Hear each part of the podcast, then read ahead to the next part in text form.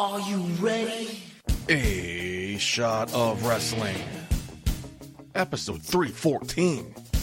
And away we go. Wait till a shot, boy. Is that the best that you got? We about to go live. Are you ready to rock? So take a shot. Oh, so take a shot. Oh, yeah. I'm a street breaker. I'm a heartbreaker. This is my dawn. I'm Ramon Winter. Strip land, nature boy. About to seek and destroy. It's an SOW. Let me hear you make noise. Take a shot, boy. Is that the that you got? We about to go live. Are you ready to rock? So take a shot.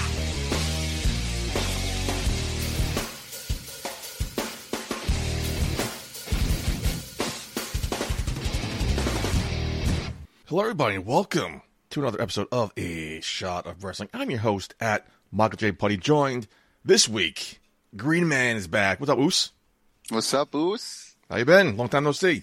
Feeling really good, man. Um, a little bit under. I feel like it's under the weather, but it's not really under the weather. Uh, the allergies are starting to pick up again with the seasons changing over here. I feel like it was winter in the middle of the week, and today it was a nice uh, spring day. It's the You false know, false winter. Yes, yes. Um, so I don't know what what what we got in, coming in with the weather in this upcoming season, but we'll have to wait and see. We're recording the show Friday, but over the weekend it's going to be like in the 70s. It's going to be like beautiful next week too. I'm like, what the fuck's going I on? I think we should go to the beach. Let's go to the beach, get a nice tan. Mm. Remember to put the lotion on the feet. Yeah, never so forgot since. burned? Never forgot that.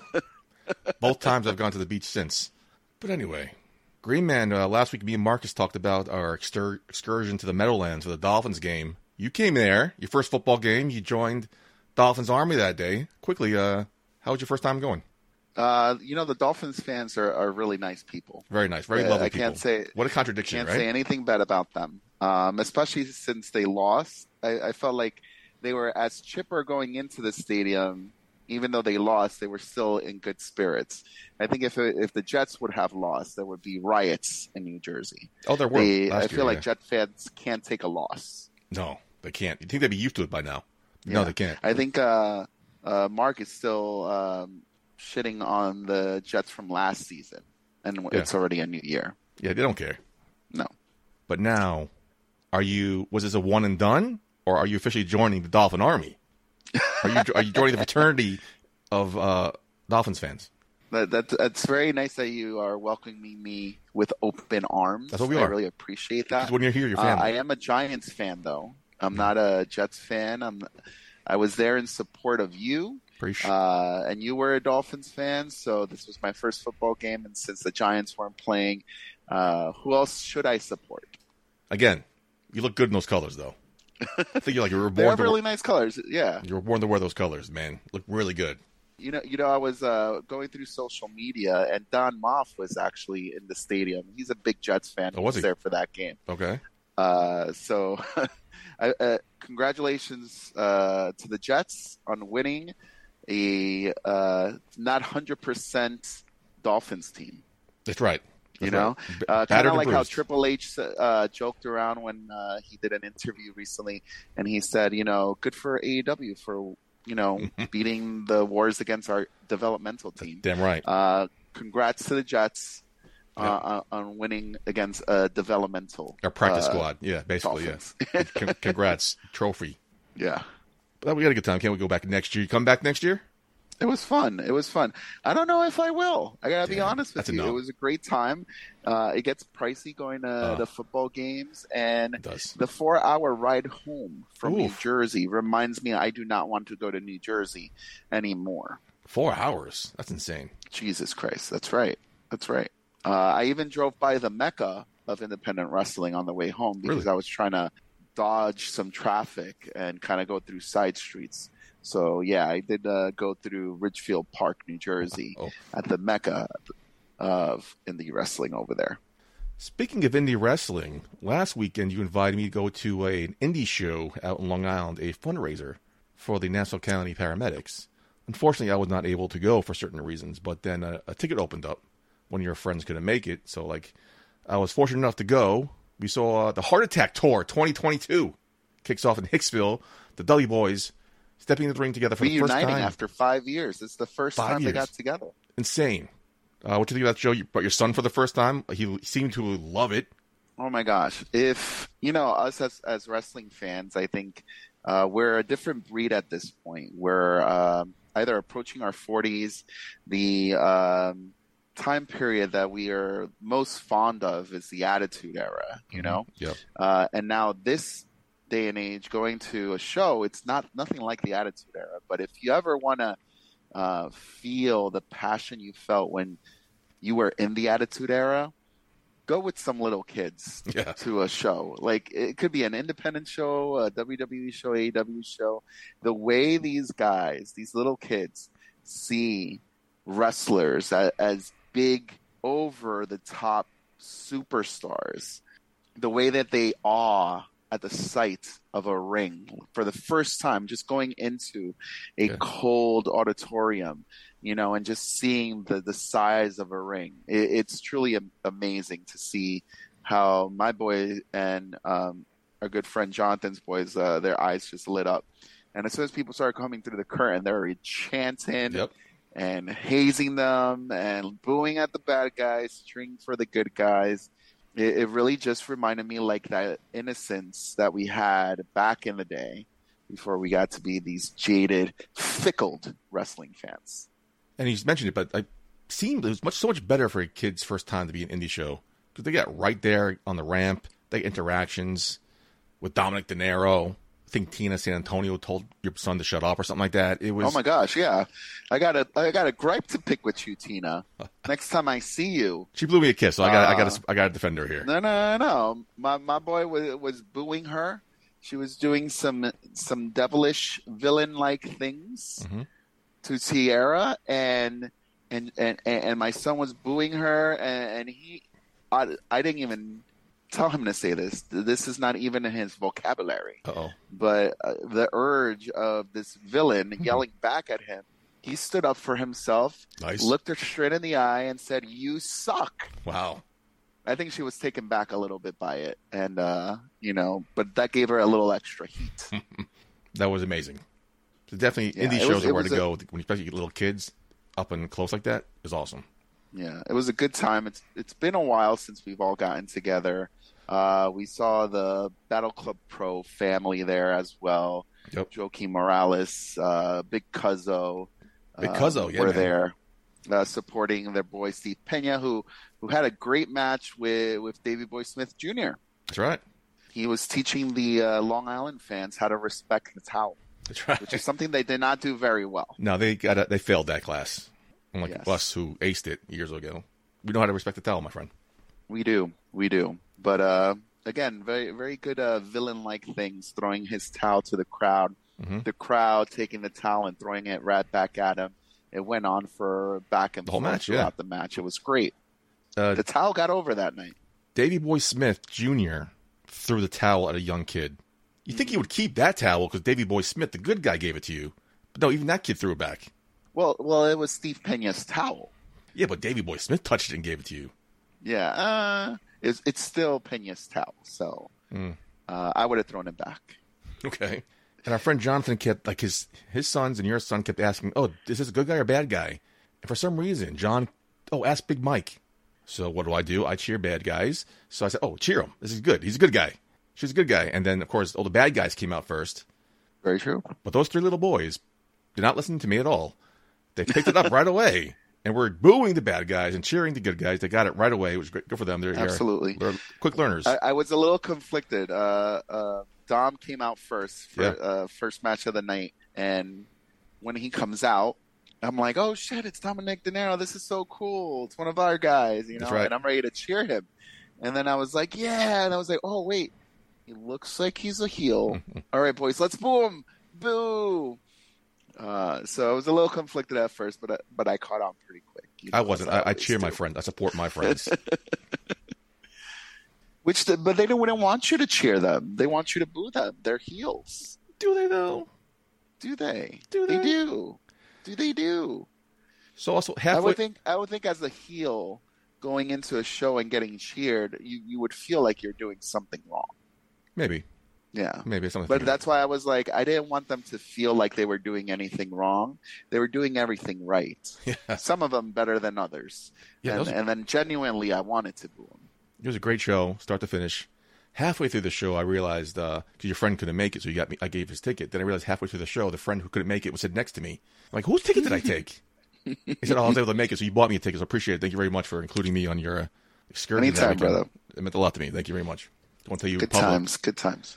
Good times. Also, good times is randomly. I sent it to you Thursday. I'm going through Instagram, and a reel pops up of that night.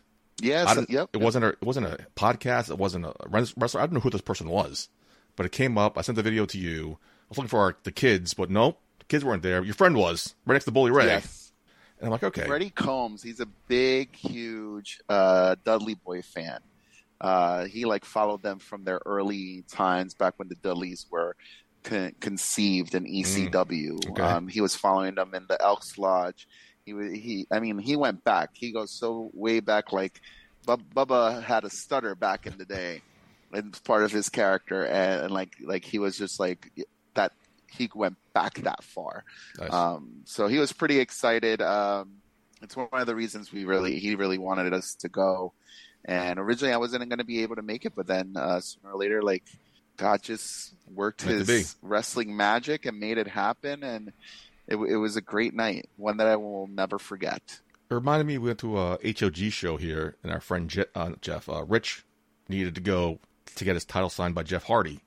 Right? Same thing with uh, the Dudley Boys with Freddie. And I'm like, it's weird to see it. It's not not weird. It's fun to see it from their eyes again. Like, oh yeah, meeting my hero, my the guy I idolized.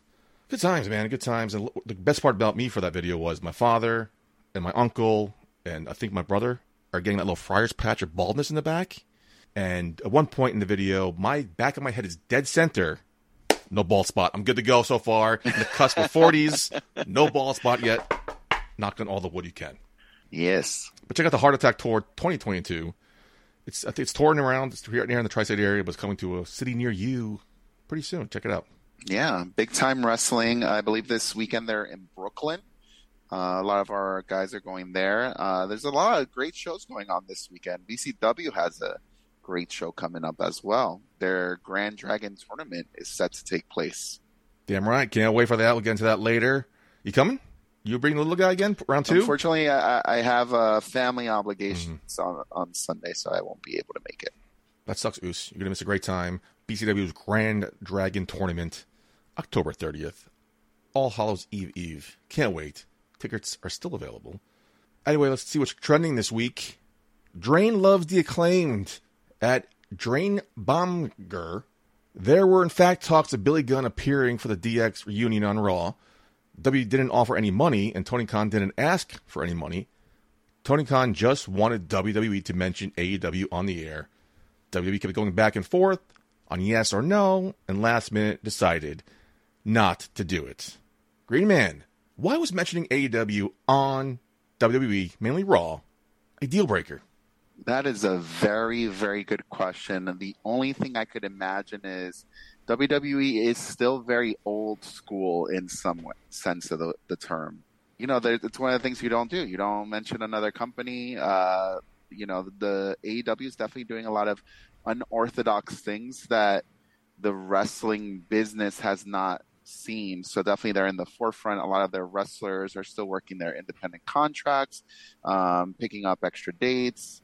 Their world champion was recently at, at GCW. He was their GCW champion. So, um, you know, they have had Forbidden Door, but the fact that they didn't want to just mention their name definitely kind of just, for me, rubs me a little bit of the wrong way. I think this is uh, Hunter's opportunity to kind of really open the door more Mm-hmm. for that cross promotional. Um, uh, I don't know, it's sour grapes maybe. You know, maybe there's still a little butt hurt that AEW beat the developmental team. What do you think? I can see both sides here. I mean, Tony Khan is the AEW is not on the level of WWE just yet. As Mark Schwann always says, it's still a uh, grassroots company, whatever the term he uses. Upstart. Upstart, thank you. So I can see why Tony Khan would want the exposure on the premier flagship show, an AEW reference. But I don't think they need it. But I get it was a nice power play on Tony Khan's point. Like, all right, I don't want money. Just give me some free publicity on your show and let the ball on uh, Triple H's court see how badly he wanted it. I just, you know, and Triple H didn't want to balk. Triple H didn't want to give him the free publicity. Triple H still living in this whole universe, even though the door's open. To me, as fans, I think he could have done it. You had nothing to lose. Everybody knows AW exists. Even if they don't know, mentioning AW would be like, what's that? I don't know what that is. Okay. I feel like nobody had anything to lose here. And I feel like they should have missed out on a great opportunity. But I also think the way that the show played out, uh, the fact that it wasn't, it was a DX reunion, it was a celebration, but it wasn't like the full focus mm-hmm. um, throughout the show. Also, maybe for Triple H to say, I don't mind doing it, but what are we really gaining? Like, Billy Gunn is going to be there. He's going to be backstage for for a segment, and then he's going to come out at the end. And True. then is that really worth? It's nothing. It's it's not a free publicity because for them to say AEW and recognize the company on their network on their platform, definitely that's going to get more eyes also on AEW. So that is not in a way free. Like how much is that publicity really worth to Tony Khan? Mm. Um, maybe maybe it was not worth a Billy Gunn. True. Yeah, that's the other thing. Like I don't think it was. Like you just mentioned it you recapped it nicely. It was like Billy Gunn could have been on TV, what, for five minutes? I mean, we had the nice Road Dog, let the crowd say his name during his introduction. That was nice a little bit. Yeah, I don't think it was worth it either. I don't think we missed out too much. It would have been cool, but then I think the crowd would have hijacked that show with the Scissor Me Daddy chance. Yeah. I don't think the focus yeah, would, I think it, would have been on uh, Looking at, at what could have happened um, because of his appearance, and now that you mentioned that, I definitely think the crowd definitely would have gotten into a Scissor Me Daddy chant. Definitely. The crowd would have definitely probably chanted AEW. So there's yeah. definitely a lot of obstacles and a lot of risk if you really started thinking about it a little further that maybe they just did not want. So I kind of want to retract my statement from the beginning and saying that maybe it was just like the old guard not wanting to do business like that right now mm-hmm. because it's something they never did. I think the new guard probably observed all the risks that they were going to take, and the payoff just wasn't worth it. I think I know the answer to this, but I'll get your opinion. So why couldn't they just mention AEW? Why couldn't they just throw out three random letters together? But yet they're able to bring Mickie James Biller as Impact Knockouts champion, bring have her bring the freaking belt to the Royal Rumble. Is it because Impact's not on the same level as AEW, or do they not take Impact seriously, or is it because they have an open relationship with Impact? I think it's because they have an open relationship with Impact. I think they were also trying to do good by Mickie after True. her exit from the company. Yeah. So this was their way to kind of, you know, just clear the air and just be in good terms with someone who has been such an important part of like the women's revolution and the women's wrestling. So True. You didn't want to burn that bridge. This was their way of extending that olive branch and mending that relationship. They don't have a relationship with AEW. No. And I think they are still at I wouldn't say war, but the AEW is still a competitor of theirs, a big competitor. And, you know, the plays that they're playing, whether small or big, have a big impact. And in the future, may play a bigger role. Um, so they got to be very careful. True. I mentioned it last week how WWE commentary is also announcing, mentioning indie promotions, other companies. They mentioned um, Karl Anderson, who's a current champion in Japan, right. IW, whatever it was. IWPG. So they're not afraid to mention mm-hmm. other companies. It's just not, I guess, the number one competitor. They're not, not yet. That door ain't open for you just yet. We'll see what happens in the future. Yeah, very true. It's not open yet. It's not open yet. Moving on, BR Wrestling at BR Wrestling, Chris Jericho has agreed to a three year contract extension with AEW and will serve as a producer and creative advisor. Congratulations to him. Now, is this the right move to change the culture of that, what seems to be a toxic AEW locker room? Absolutely. Absolutely. I think Chris Jericho, from my understanding and interviews that other uh, wrestlers have done and the influence that Chris Jericho has as a veteran in that locker room, I, I I would think that Jericho going in there maybe wanted just to be that wrestler and not feel like he needed the title to do what he wanted to do, to be a veteran and guide the new new blood into the the wrestling scene and, and be that locker room general, that locker room leader in the back without the title. but obviously, with everything that's been going on, it is nice to see that hey, there is going to be a lot more uh, clear direction coming from said title with said person. Uh, so kudos to Chris. I think he's going to do great in that role. He's been doing great for everything that he's done with AEW. And, you know, looking at the deeper he's getting into that company, Mhm. could you see Chris Jericho finishing his career with AEW? Son of a bitch. that was my next question to you. Because apparently the rumor was he was going to wrap up with AEW, come back to the E for one last run, culminating in the Hall of Fame induction. That's been pushed back three years. From everything I've read in Jericho the last couple of days, it seems like he's content with ending his career in AEW. It's his baby. He built it from the ground up. He was the cornerstone, the crown jewel of that company, if you will, the biggest name at the time. So yeah, I would not be too surprised if Chris Jericho does end his career there, maybe takes a backstage role, and helps that company grow even more and more. I don't think uh, AEW was his baby. Um, if anything, it was his his stepchild that he uh, True, adopted. that's, that's a better way of putting it. you know, correct, yeah. after dating after dating his parents, he realized, hey, the- this this parent has kids, and I, I'm liking the kids. You know, I've had an influence in their future, and now it's where he's like, all right, let's make this official. You know, your kids are my kids. It's a great way of putting it. But do you think he will come back to WWE eventually, maybe for Hall of Fame induction? Not, I mean, not saying I- sign with the company, but he'll definitely come into Hall of Fame for an appearance. Absolutely, I, but um, the deeper he's getting into the company, the the less I'm seeing him return for that final run that you were mentioning. But I I do see him being a bigger part of AEW, ending his wrestling career with AEW, and once he has retired from professional wrestling as a competitor, maybe taking that Hall of Fame induction, returning to the E to do quick promos and build up to him being inducted in the Hall of Fame. I read an interview, I think it was Road Dog, who said that he doesn't think Triple H will allow himself to get inducted into WWE Hall of Fame as an individual, much like we mm-hmm. heard about Vince McMahon in WWE Hall of Fame. Correct. With Chris Jericho's now grass his roots growing deeper in the backstage with AEW, I wonder if he'll allow himself to get inducted into the AEW Hall of Fame. Uh, he could probably start the AEW That's what I'm saying. Hall of Fame with that first name. That's the first. That's the first name I would think of. And also, I heard uh, you know him and Vince are really tight.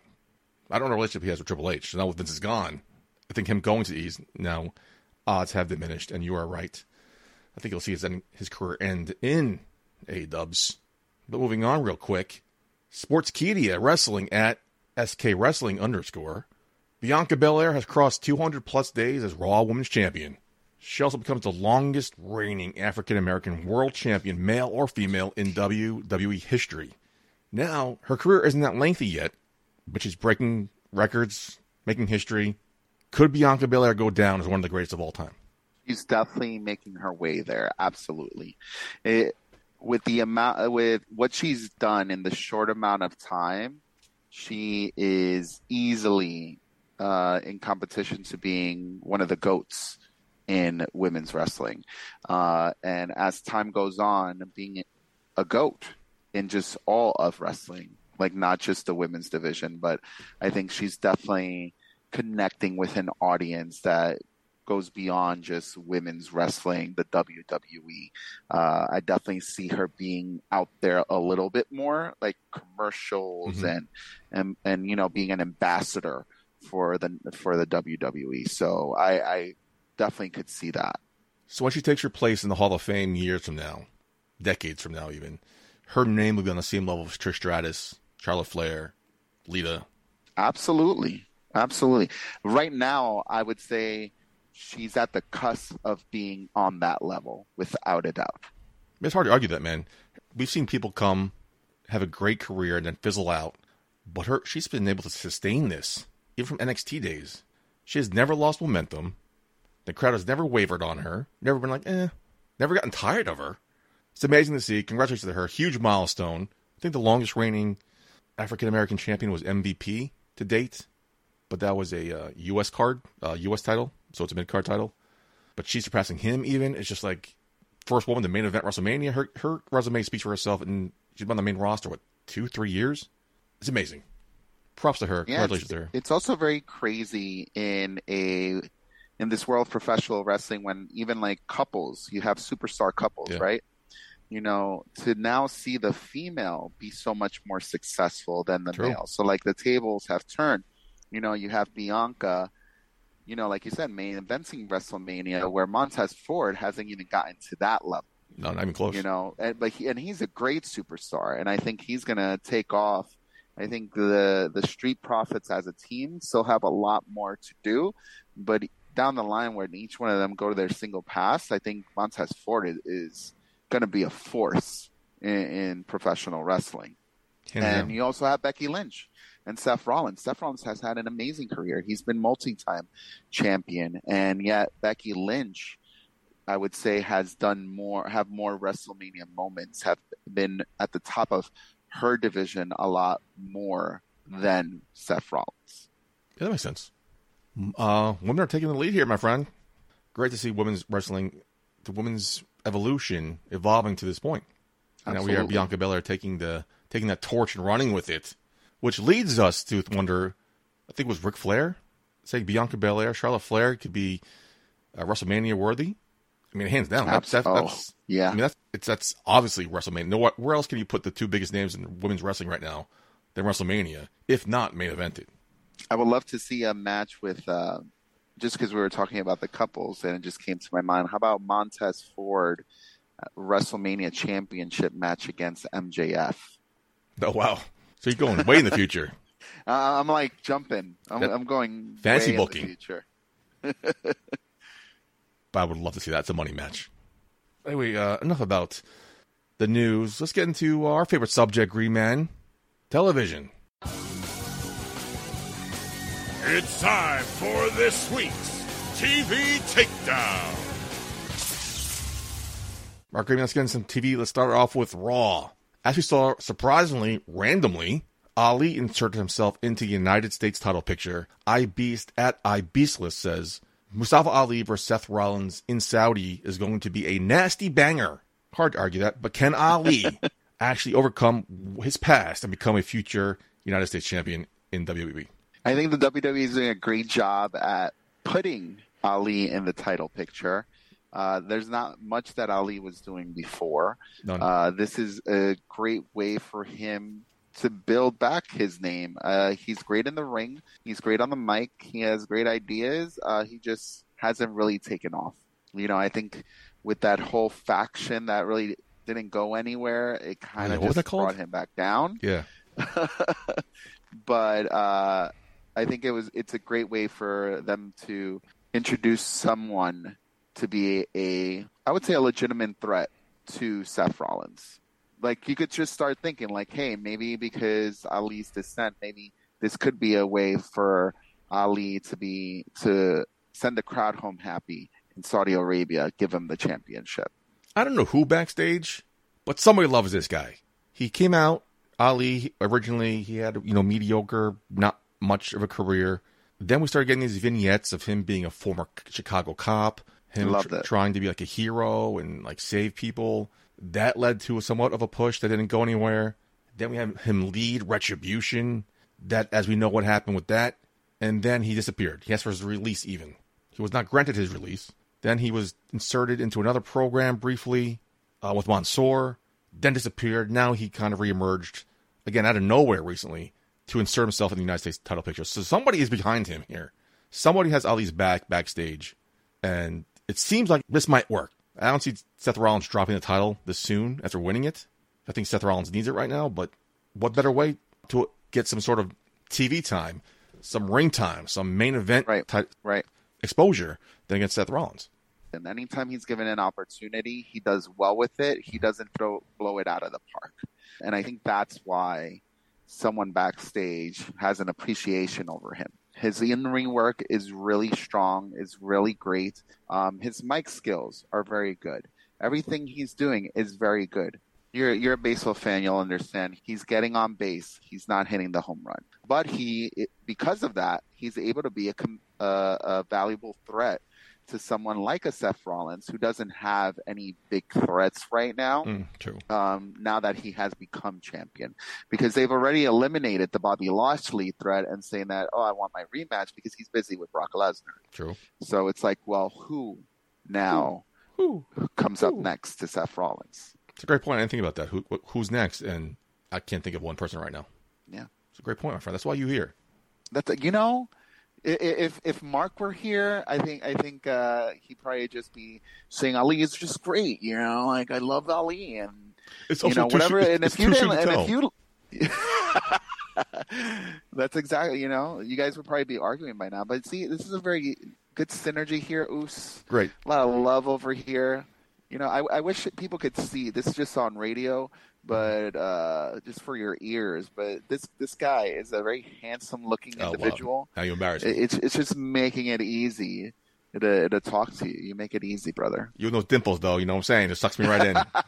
anyway, let's move on to NXT. Goat God at Goat God underscore 1000. Mr. Money in the Bank Austin Theory is on NXT. Holy shit. Could Austin Theory be cashing in his Money in the Bank to win the NXT title? Good question, Goat God.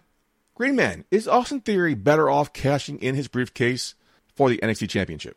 Absolutely yes. Logan Paul right now is the Bloodline's main concern. They're their own storyline. You know, anybody who gets added to that is getting added to the Bloodline storyline. You know, uh, so this is going to be a way for Austin Theory to create his own story with the Money in the Bank briefcase. So I, I think right now in the moment it's great. Uh, who knows if if he holds on to it a little bit longer, maybe you could move him back into the title picture. But I think he is a bigger threat to Bron Breakker than he is to the Bloodline and Roman Reigns.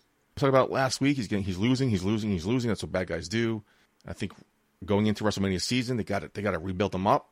But maybe they're going to start earlier, rebuilding them up down in NXT. So when he comes back to the main roster. He is a legit credible threat to maybe catching in, but who knows? We'll see. The strategy that the WWE is doing right now with NXT and mixing their uh, top tier talent uh, from Raw, from SmackDown in backers, and I liked some of the grittiness from the early days of NXT when they were starting to take off. When Rhyno came back and Yeah. he wanted to reinvigorate his career.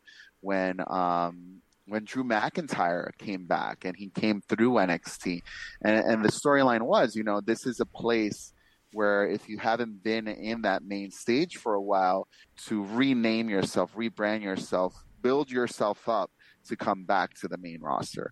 So it's nice to see now that we're down the line and we see now the talent who's made it up to the main roster going back to NXT to shake things up a bit. And to, you know, that's that's one of the things about a developmental system. You want to mix in the bigger talent, the veterans, to show them to help them step up. Uh, it's something that I think that uh, AEW Elevation could benefit from. You know, Mm. like you always see the, these or AEW Dark.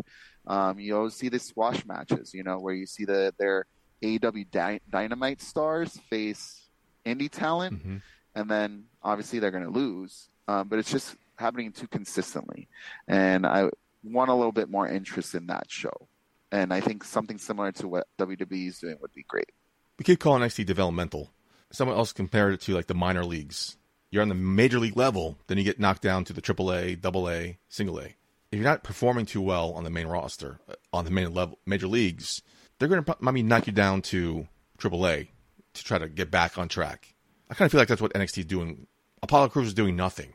They bring him back to NXT. He's doing pretty well. Austin Theory is not being taken seriously, losing, losing, losing, jobbing out. Let's bring him back to NXT. Let's re- kind of rehash everything and mentioned it last week. Get rid of the Vince McMahon protege gimmick, mm-hmm. reinvent himself down in NXT, and come back to the main roster. With the briefcase or not, we'll see what happens in the future. But definitely, I'm loving how they're doing that, uh, using NXT to its fullest potential now by incorporating main roster talent and I also, but I also think the story of the briefcase is important. You know, so people win this briefcase and they have an open contract to go up against any champion, and they never really capitalized on that storyline. You know, even when um, what's his name won the briefcase, uh, the the big guy, he was on that Oh, tag Otis. team. Otis when he won that briefcase. I'm like, oh, this is going to be really interesting because you never would think that someone would be in a tag team who won the the briefcase, and now maybe they could go against the tag team champions for their opportunity and cash in on that. Like that's something new. That's something different. Yeah. And I think the briefcase in that storyline, that's something that they haven't explored before. So um, I would love to see that happen. I would love to see that briefcase, the story of it develop more than just whoever's holding it blindsides and finds the champion at his weakest state to cash in and wins the title, or sometimes in some cases loses. Yeah, I think we had this conversation during one of the earlier days of the show, all those years ago, about how we would love to see them cash in on not the world title, but like a maybe like a tag team title or mid card title.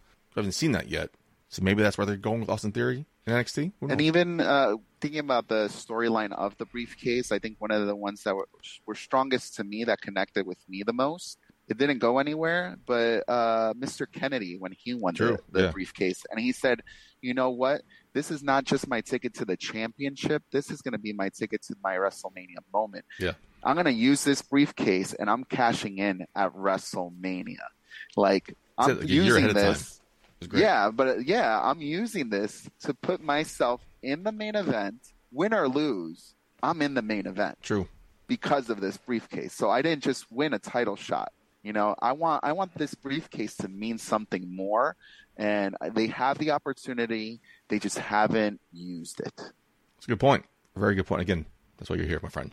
Thank you. I appreciate that. Moving on to AEW, John Alba at John Alba. The MJF William Regal segment from Dynamite hit every note that you want in storytelling. Character motivations are clear. There's reasonable conflict. Both characters believe they are right and makes you want to see what's next. Tremendous. Great promo for both men. Question is, Tremendous. who was the biggest winner in this promo, MJF or William Regal? Michael J. Putty, I've been I feel like I've been taking the spotlight answering first. Why don't you answer this one first, brother? Does Who that- do you think came out on top Does that on mean this promo? does that mean you don't know the you don't have an answer yet? No problem. I'm just trying to buy myself more time to think it through. I, I know you so well. I thought the way MJF handled this promo was freaking fantastic. He won the crowd over. MJ, they do this MJF. This real heartfelt, emotional kind of face promo that gets the crowd behind him. The crowd was behind him so much to the point where they were booing William Regal. What a turn that was. It was amazing to watch. In Cincinnati, Yeah. William Regal. where like people were booing MJF so much the last time they were there, in in a, in a town where the champion, where William Regal i- is like the manager to their champion, Yeah, exactly. Moxley. You know, yeah. William Regal grabs the microphone. They're booing him. He can't get a word out because they're booing him because MJF won that crowd over with his heartfelt and passionate promo for a few minutes until William Regal won that crowd over with his promo.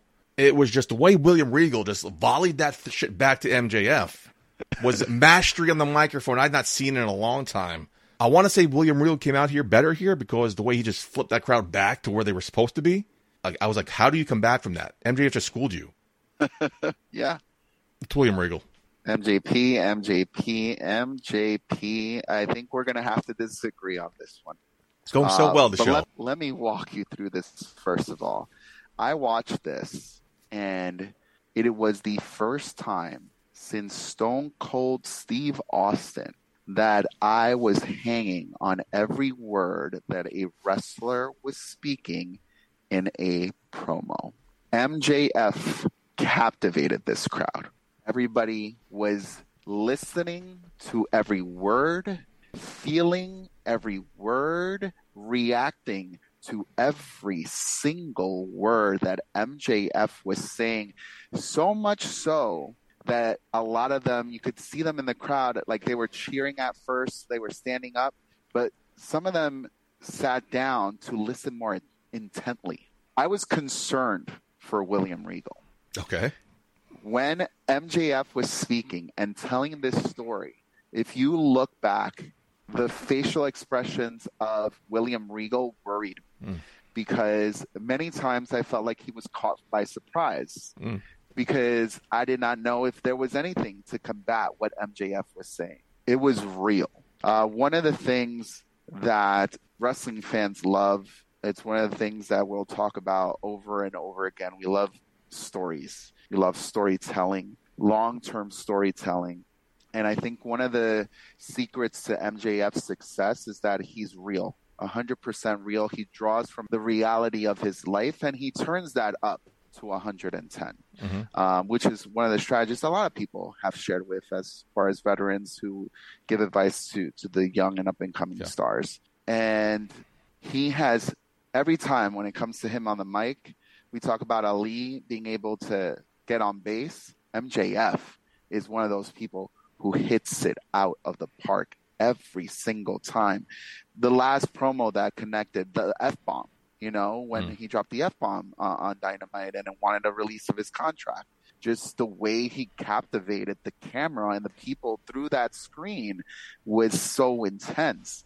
His work with Jericho, you know, back when they were building their stories, you know, it's like, yo, we're friends, we're friends, and then we're enemies. And, you know, it, it made you believe, like, hey, maybe they are like really friends, even though you were waiting for the turn to happen.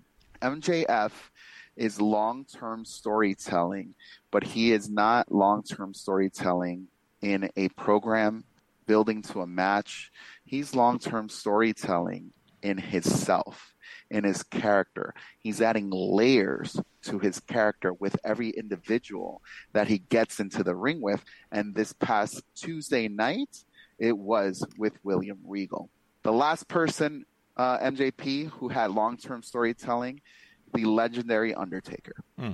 That's Wow. someone who built into his the long term storytelling into his character, you know, the relationship between him and Paul Bearer, the relationship then with him and his brother Kane, the relationship of all of them together, the fire in the house, you know, Mhm. like then leading into the all American, you know, motorcycle Badass. Uh, badass, the American badass, you know, going back to the Undertaker. Uh, it, it it, it, it, w- it was not since, and these are huge compliments that I'm comparing to MJF with, but it has not been since the Undertaker that I have seen someone invest so much in their character work. Really? And it has not been since Stone Cold Steve Austin in the Attitude Era that I have ever seen someone captivate a crowd as well as MJF has. This guy, as he always does on the mic, knocked it out of the park.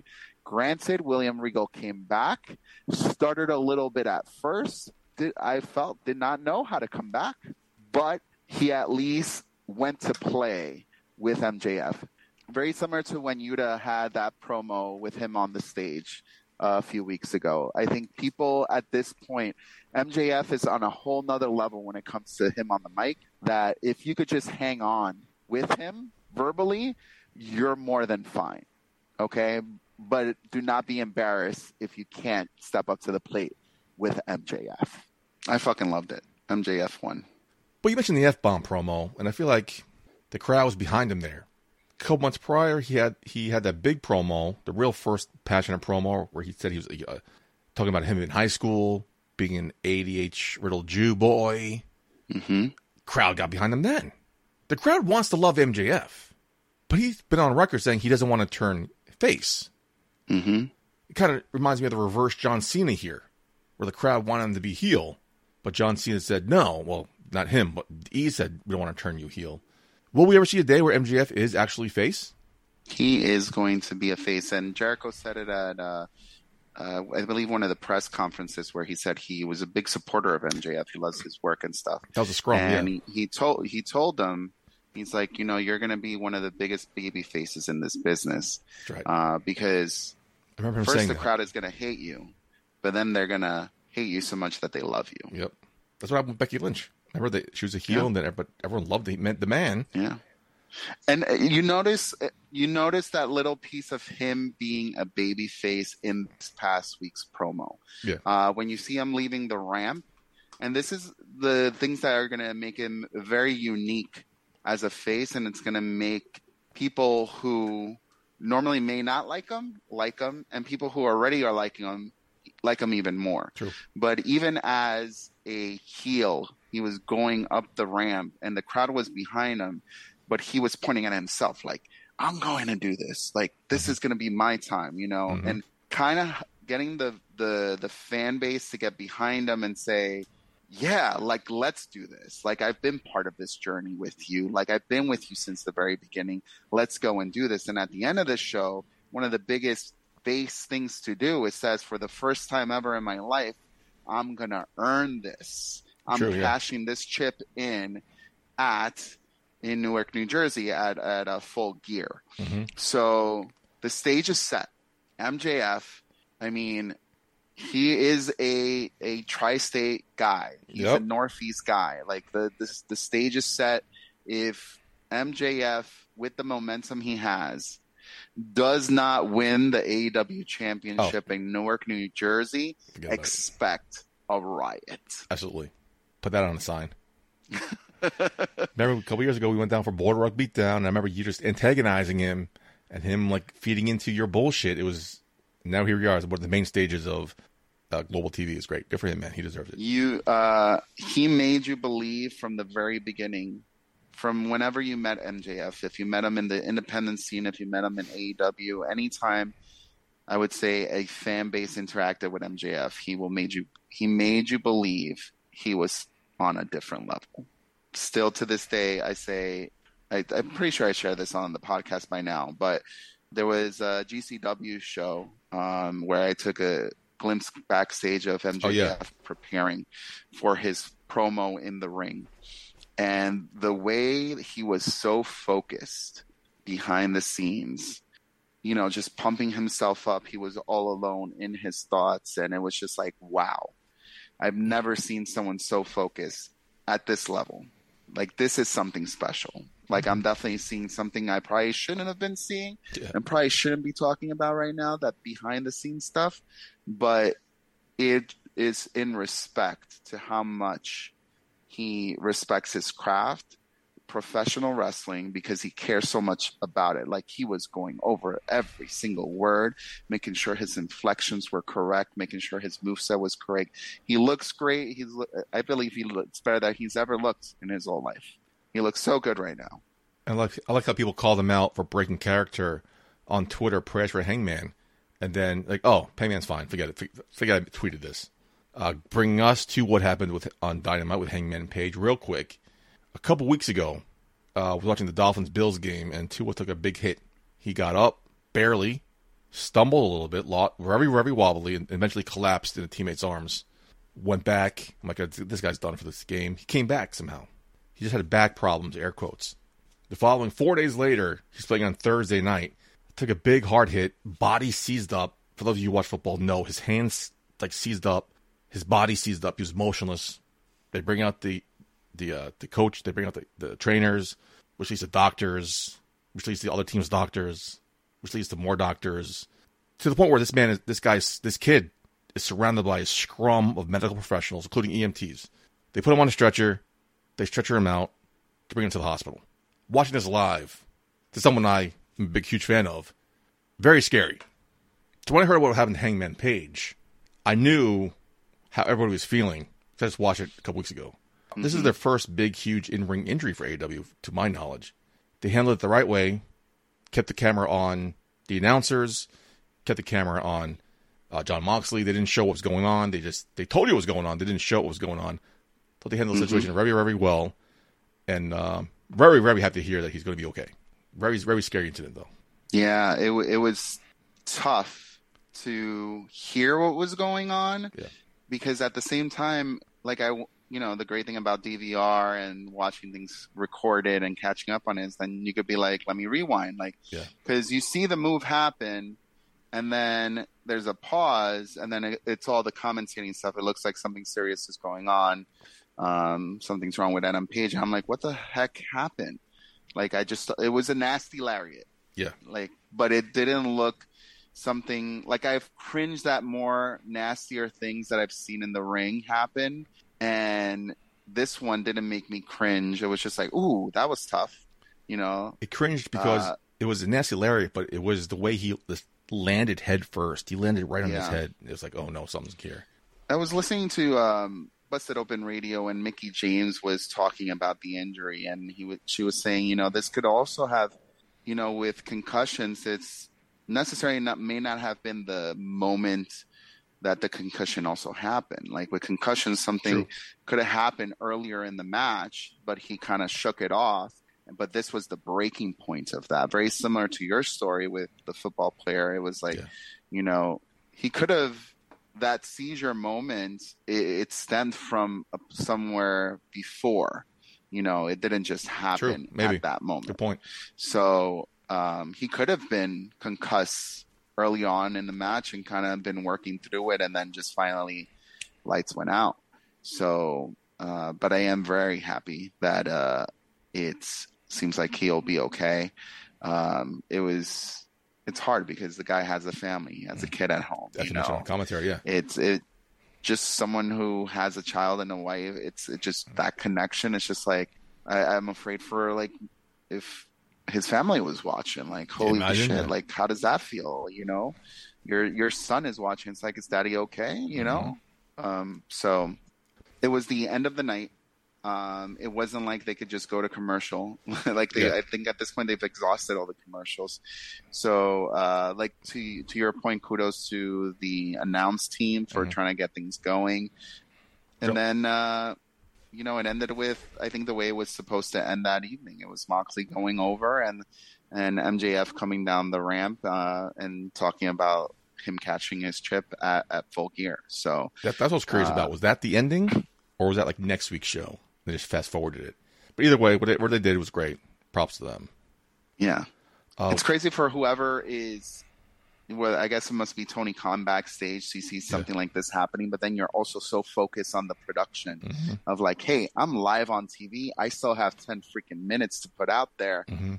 what am i gonna do Yeah. you know like and i'm sorry like, like you gotta be quick thinking in those moments They did a great job. because 10 minutes may not seem long like it could literally take medics 10 full minutes to get that ring cleared out and get him out of there Ten minutes is but not. yet Ten minutes is not long. Ten minutes on TV, an Yes. eternity.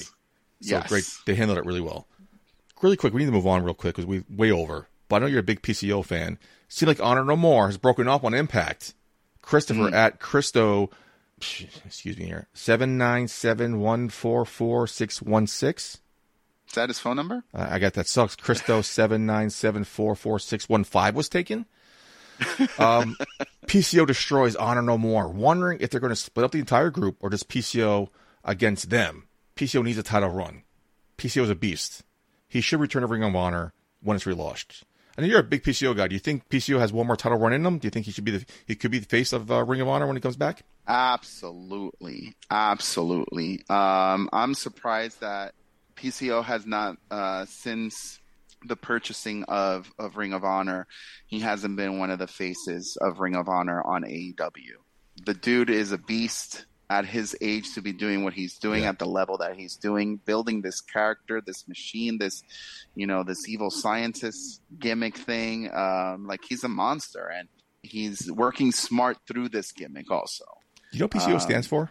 Pierre, um, Pierre C. His initials, right? Right? Yeah, it's his initials. That's yeah. what I thought. Until Tom Hannifan called out Perfect Creation One. What? Mind blown emoji. I'm like, great. This is amazing. No, no, Amazing. he is incorrect. But if he wants to bill himself at that, go for it. Moving on to SmackDown real quick. Zach at oh my god, these names. Z Ang- Z Aguila, 1995. Y'all Only Live Once has officially snapped, and the Liv Squad couldn't be more excited. Her unhinged side is going to be incredible. Question: Yeah, we saw it tonight. My worry about she was a didn't do much as champion, easily got beat by Ronda Rousey. No one took her seriously, but this could this new unhinged character help reinvigorate her stalled career? the story that has gone on behind the scenes to get to this point, if this was the original intent, is amazing. Yeah, If, it's the original intent, and even even if it wasn't actually the original intent, even let's say if it was a mess up that sparked something in someone's creative mind and said, "Why were you smiling during this move on an Extreme Rules match?" Mm, true. But now that's what everybody's talking about social media. Let's use that and flip it.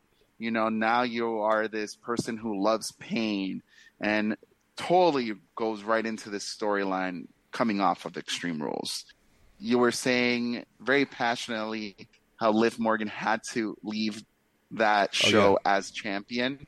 Her losing, gaining this storyline is way better for her and her character and the future of the Liv Morgan brand than her being champion. You just said she didn't do much No, as exactly, yeah. champion. So why let her leave as champion to do less for longer? Let's take that away from her and let's focus on rebuilding and putting more layers into the Liv Morgan brand. You know, man, you know, watching you face to face, we've known each other for over 20 years now. I can admit when I'm wrong. I was wrong. This this is definitely better than her being and Mark champion. Schwann is not here. He's like, what? that differentiation he mean Mark Schwann. Mark Schwann can never admit when he's wrong. I thought You Liv know Morgan what- needed what- to be prove herself as champion. She didn't. Now she has this fucking character. Actually, now I'm excited for Liv Morgan for the first time in a long time. There you go. Which You know, this is a, a quality of a gentleman, uh, of someone with that people would admire when someone could admit that they're wrong. Thank you. You know, uh, I admire you, sir. I admire you. I admire you even more. you know, thank you. Anyway, Raymond, we need to move on. Thank you for being here. Thank you for filling in the shoes of Mark Schwann, who's not here. Again, you went above and beyond anything you could ever have done. Great insight, great respect shown to the show and me. Something that's been missing for a couple couple years. And uh, thanks for being here, Oos. Thanks. I, I, it's always fun when we get back together. And tonight, it's been a while since you and I have connected and talk about uh, our passion of professional wrestling. right. It was a good week in wrestling, like it's Yeah. been these last couple of few weeks. So, you know, it's literally how the show got started. That's right. You know, th- it's just you and me getting into casual conversation. It always finds its way to talk about Always. wrestling. So it literally has been the foundation of what this show is. It's from the fans, you and I, to the fans. So I hope everybody else enjoyed our conversation. Uh, if you want to listen to more, go back into the archives. We've done some great interviews, many of which the people who have done the interview are doing some great things out in the professional wrestling world. Mhm. Excited to see our boy Joe Gacy That's at right. Halloween Havoc th- this weekend. I, I feel like the brand of NXT is they got a big show coming up this weekend. Uh, this is what is this going to be their first pay per view in the new era? First live premium live event in the new era. That's correct. Yeah, Shawn Michaels has equated Halloween Havoc could be NXT's SummerSlam. ooh, Of course, you have Stand and Deliver at WrestleMania. That's the biggest show of the year. mm-hmm. But the last two years, I think, might maybe before the pandemic, but definitely the last two years, they've been building this as a huge, huge show. Yeah. And now that it's standalone on by itself on a Saturday, premium live event Saturday night, not a Tuesday on USA, that'd be cool, man. Shout out to the Godfather of all wrestling podcasts, Mr. Dave LaGreca, who will be joining right. their uh, pregame show. Um, so it's nice to see people who've made an influence in something that we're trying to make an influence in the podcast realm uh, to be featured in, in, in that light is, is pretty amazing. And you always Next year, I say Michael J. Putty should join the pre-show. Yeah, imagine How about that? How about that? you always talk about like podcasts being like family, and you're all inclusive about other podcasts ever since day one, right? Remember that? Oh, this, Yeah. they have a podcast. Let's bring him in. Well, I would be remiss if we don't give a huge shout out to our boy Rob Williams for, Absolutely, for being an official up to doing contributor to uh, things. Wrestle Inc. First Yes. first article up on the show. So uh, congratulations to him. I love the respect that people have on the craft of creating a podcast. It is not easy. It does take a lot of work. Um, it they, does take a lot of hustle. It takes uh, and people who put a lot of respect in the work that they've been doing, like the Bob Culture podcast, the Jobber Tears podcast, Yep. are definitely changing the way that podcasts are just viewed at this level. Um, you know, us being contributors to wrestling events and being sponsors and you know supporting the professional wrestling scenes in our neighborhoods are something that you know from the very beginning is is very important to us. Um so it's great to see that you know all the hard work that people like Robert Williams been doing it's paying off. He's been doing some great things. This has been a great year for the Bob Culture podcast. So shout out to them and congratulations my man. Uh, well deserved. Well deserved. And congratulations to our boy Rick Recon. I saw a man behind the commentators on Impact this past week. I'm like, is that is that Rick Recon? That's Mark Schwann. He didn't know. He's, he doubts it. I'm like, no fucking help. So I reached out to the man himself. He goes, "It was me." Yeah. The one Bound for Glory I miss, he was on it, doing some spots and doing some security work and some. I'm like, damn. And now, uh, maybe this won't be the last we see of Rick Recon and Impact Wrestling. I think he'd be a great fit. That X Division has his That name written all over fit, it. Yes. So Well, while we're 2023. giving shout out, shout out to our boy Joey Ace. oh yeah, Uh, I'm right. the man who was featured very heavily on Monday Night Raw, the about DX last week, but yeah. edition. Holy moly! I, I popped huge for when I saw that. I, every he's been doing a lot this past year. I, I text him every morning. I'm like, I just love seeing you on my TV. It's just something special. Um, Is that so, cool? You, you texted uh, somebody on Raw. That's great. That's cool. I think it's cool that they, that he used his real name on, Yeah. TV. It's that, that was Well, huge. he was didn't. was that supposed to happen? He didn't. it was the chyron that did. Yeah. Yeah. Let's wrap things up. Green Man, where, where can people find you on social medias? Well, you know, I, I, I'm doing a little bit of soul searching, a lot of growing up. Um, so I'm not as active on the social medias. If you want to talk to me, come and find me. Ah, shit. So uh, that's something that Mark Schwann would not like. I'm horrible at promoting myself. Apparently, that's what I've heard. So yeah, uh, you if you don't know, you don't know. Well said. Fuck them kids. Michael J. Putty, where could we find you on social media? At Michael J. Putty. My DMs are open, ladies. Valentine's Day is coming up. It is cuffing season. Let me know what's going on. You're going to be at the uh, BCW uh, Grand Wizard tournament coming up. Please, come on. But respect the name of BCW Breed Combination Wrestling Grand Dragon Tournament at the Mecca, Dragon. There we go. My bad. Ridgefield Park, New Jersey. Sunday, October 30th, 3 p.m. bell time in the afternoon, which is great. Definitely don't want to miss it. Definitely check a it out. A lot of great people in this tournament, by the way. History will be made. The first ever Grand Dragon champion will be crowned. Tickets are still available. Not sure how much. They're going pretty quickly, so definitely want to get on that while you still can. One of the things that I, I will have to share with you if you're thinking about going to any independent show, obviously go support your local pro wrestling, but there is nothing like being ringside to these things. Absolutely. You go and you're spending what thousands of dollars to be ringside at Raw or to be ringside at a WrestleMania. You you could do ringside for under a hundred bucks, I would say, at any independent wrestling show. To f- be front row, to hear, feel every bump that these people are taking in the ring, to be so close to that smug bastard Darius Carter. There's nothing better in the world. Uh, so And hey, maybe somebody can blow you a kiss from the ring.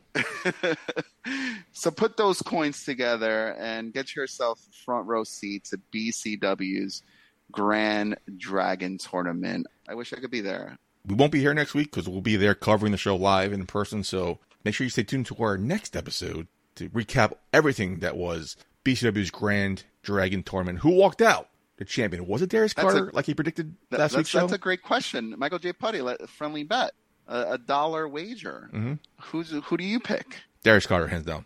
That, that bet was made for him. Really? Yeah. No. Who Okay. else? Who else? Nobody holds a candle to All Father Darius Carter. Mm, There's a tweet that I saw. If you could start your own wrestling promotion and everybody on any show was available, who would you start the show with? I'm like, anybody, anywhere? Pfft, Darius Carter. okay.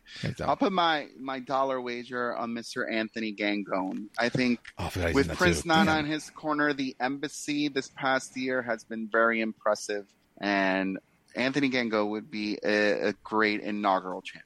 I forgot he was in that too. Yeah. Damn. Damn. Maybe. Oh well, that, that that's our bet. We're Well, gonna have to see. we'll in see what happens. weeks' Time back here on the Shot of Wrestling. So for the Green Man, I have been your host at Mug J Putty. Until next time, party out. Hey baby, I hear the bell ringing, hip tosses and body slams. Oh my. And maybe you seem a bit confused, yeah baby, but I got you pinned. Ha ha ha ha. But I don't know what to do when I see them with that golden case. They're cashing it in. Authority all in my face. What is a man to do? Good night, everybody.